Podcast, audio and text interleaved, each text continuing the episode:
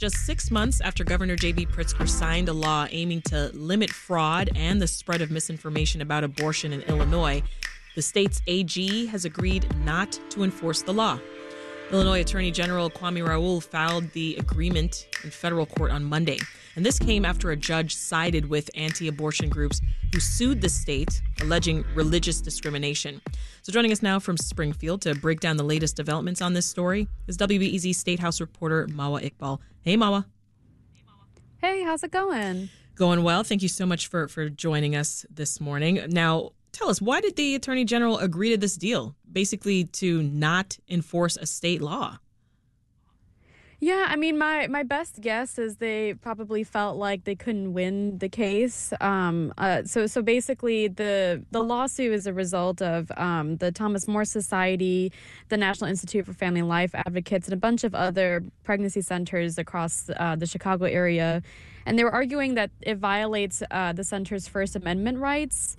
And so back in August, uh, the judge that was um, taking the lawsuit, so the Northern District Federal Court Judge Iain Johnston, granted the plaintiffs a preliminary injunction, which basically just means like a temporary halting of the ban. And in his um, ruling, he quotes calls the uh, law stupid and very likely unconstitutional. Oh wow! And so when I was talking yeah, yeah, very, very, very bold uh, words for, from the judge. And so, but when I was talking to the lead attorney for the Thomas More Society yesterday, uh, Peter Breen, he was saying that you know this was a pretty strong indication that the judge would rule in an outcome that is favorable to the plaintiffs. I see. Uh, take us back. Governor Pritzker signed this law back in July. Remind us what it was intended to do in the first place.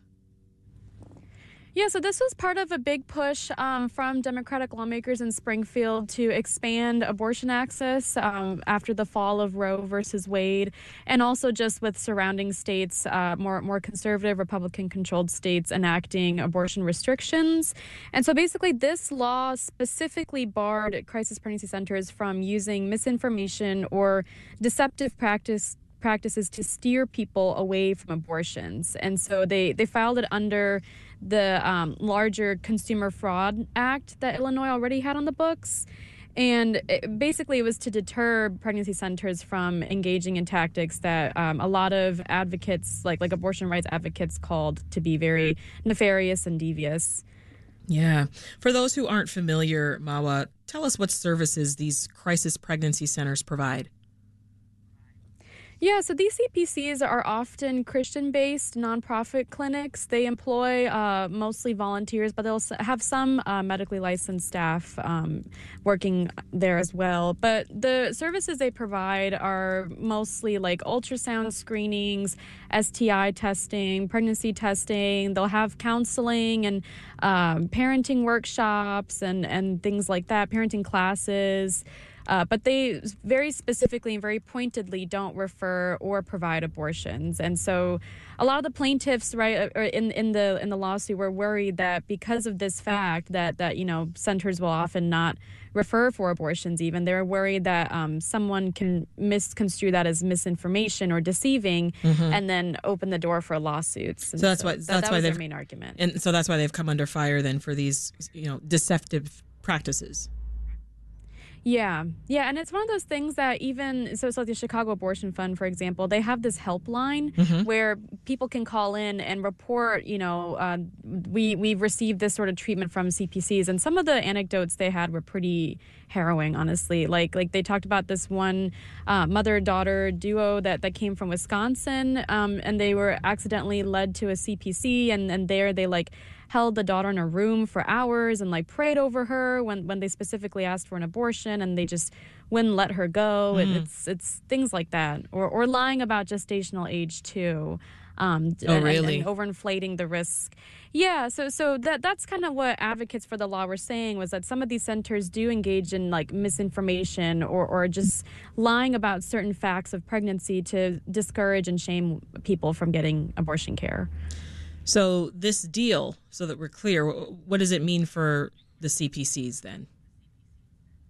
Yeah, so I guess uh, it doesn't change too much. I mean, uh, the, the, the order itself, you know, says that the state of Illinois is now permanently prohibited from enforcing this law that's yeah. like specifically names and calls out CPCs. But so they can carry on. And, and yeah, they, they can carry on, right? But but but theoretically too, like people can still file a lawsuit against CPCs under the General Consumer Fraud and, and Deceptive Business Practices Act. And that that's what uh, Attorney General Kwame Raoul said in his statement after he entered the order was that th- this doesn't necessarily stop people from doing that. It's just, you know, now they can't specifically, you know, I guess deter CPCs. Yeah, and the people level, and the people working in these facilities, Mawa, are, are they licensed medical professionals? Um, sometimes. Sometimes they'll have um, uh, registered nurses or advanced practice registered nurses. Okay. The majority of them are volunteers from like the local ministries. Yeah. Since the overturning of Roe v. Wade last year, Illinois, as we know, has really become a, a medical destination for people who want abortions. Uh, because mm-hmm. Uh, you know of its central location here in the Midwest. That's for one. What does access to reproductive health care look like in the state right now, Mawa? I mean, it looks it still looks pretty good. I, I, would say like we we you know have codified the right to um, get and, and obtain an abortion in Illinois, and Planned Parenthood of Illinois has done a lot of great work to expand um, their reach. So um, opening up new centers and clinics closer to state lines, uh, like the Indiana state line and the Missouri state line, where they know that um, those people will be coming in um, people are, are, still able to uh, receive or, or, get insurance coverage for abortion care too. That was a law that was passed last spring. Mm-hmm. So there are quite a few protections still. But, but this one in particular, I mean, I, I was reading an article written by uh, Capitol News Illinois where, where they spoke with uh, one of the bill sponsors for this pregnancy center bill. Mm-hmm. And she did say that it felt like a gut punch to, to women, right? Where, where you know, they, they were hoping that the attorney general would put up a, a, a better fight so to speak. But but you know, they, yeah. they they said that they'll still keep working and and Planned Parenthood of Illinois too. I, I, talked to them a couple days ago about this, and they they said the same thing too. They're like, well, we'll keep working, keep trying to provide you know critical care to people who need it. This hopefully won't stop us from doing that, but it definitely is is a I think kind of shocking, shocking news for a lot of people. Yeah, for sure. As you as you report, it's a, a rare win for the anti-abortion rights movement in this state. Uh, what are folks in support of access to abortions saying? Um, yeah, I mean they're they're saying that you know this is it, it's a rare win, but also they they did kind of expect it. Judge uh, Iain Johnston is um, a Trump-appointed judge who is more conservative leaning, and um, you know, so so they weren't totally surprised when this happened, but yeah. but but like I mentioned earlier, they're they're still pretty committed to making sure that people will um, still receive access to abortion care and other reproductive services, abortion medication as well, and yeah. Yeah. Well, before I let you go, what's next? Will, will lawmakers maybe try to make the law less vague? Um, that's something we can definitely look out for. But as far as like what's next from the um, uh, plaintiff side, I went, when I spoke with the Thomas More attorney, they said that there's another law that they're litigating against. It was one that was passed in 2016 in Illinois, where it required CPCs to provide referrals for services they don't offer. So that would include abortion. And so Thomas More Society, a bunch of these same groups were arguing that this also violates the center's freedom of speech.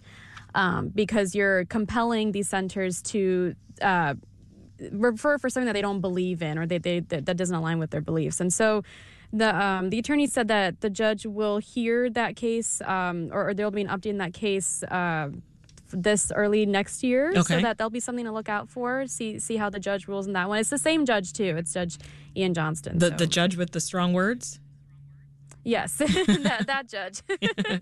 we'll leave it there for now. Yeah. That's Mawa Iqbal, WBEZ State House reporter in Springfield. Thanks, Mawa. Thank you.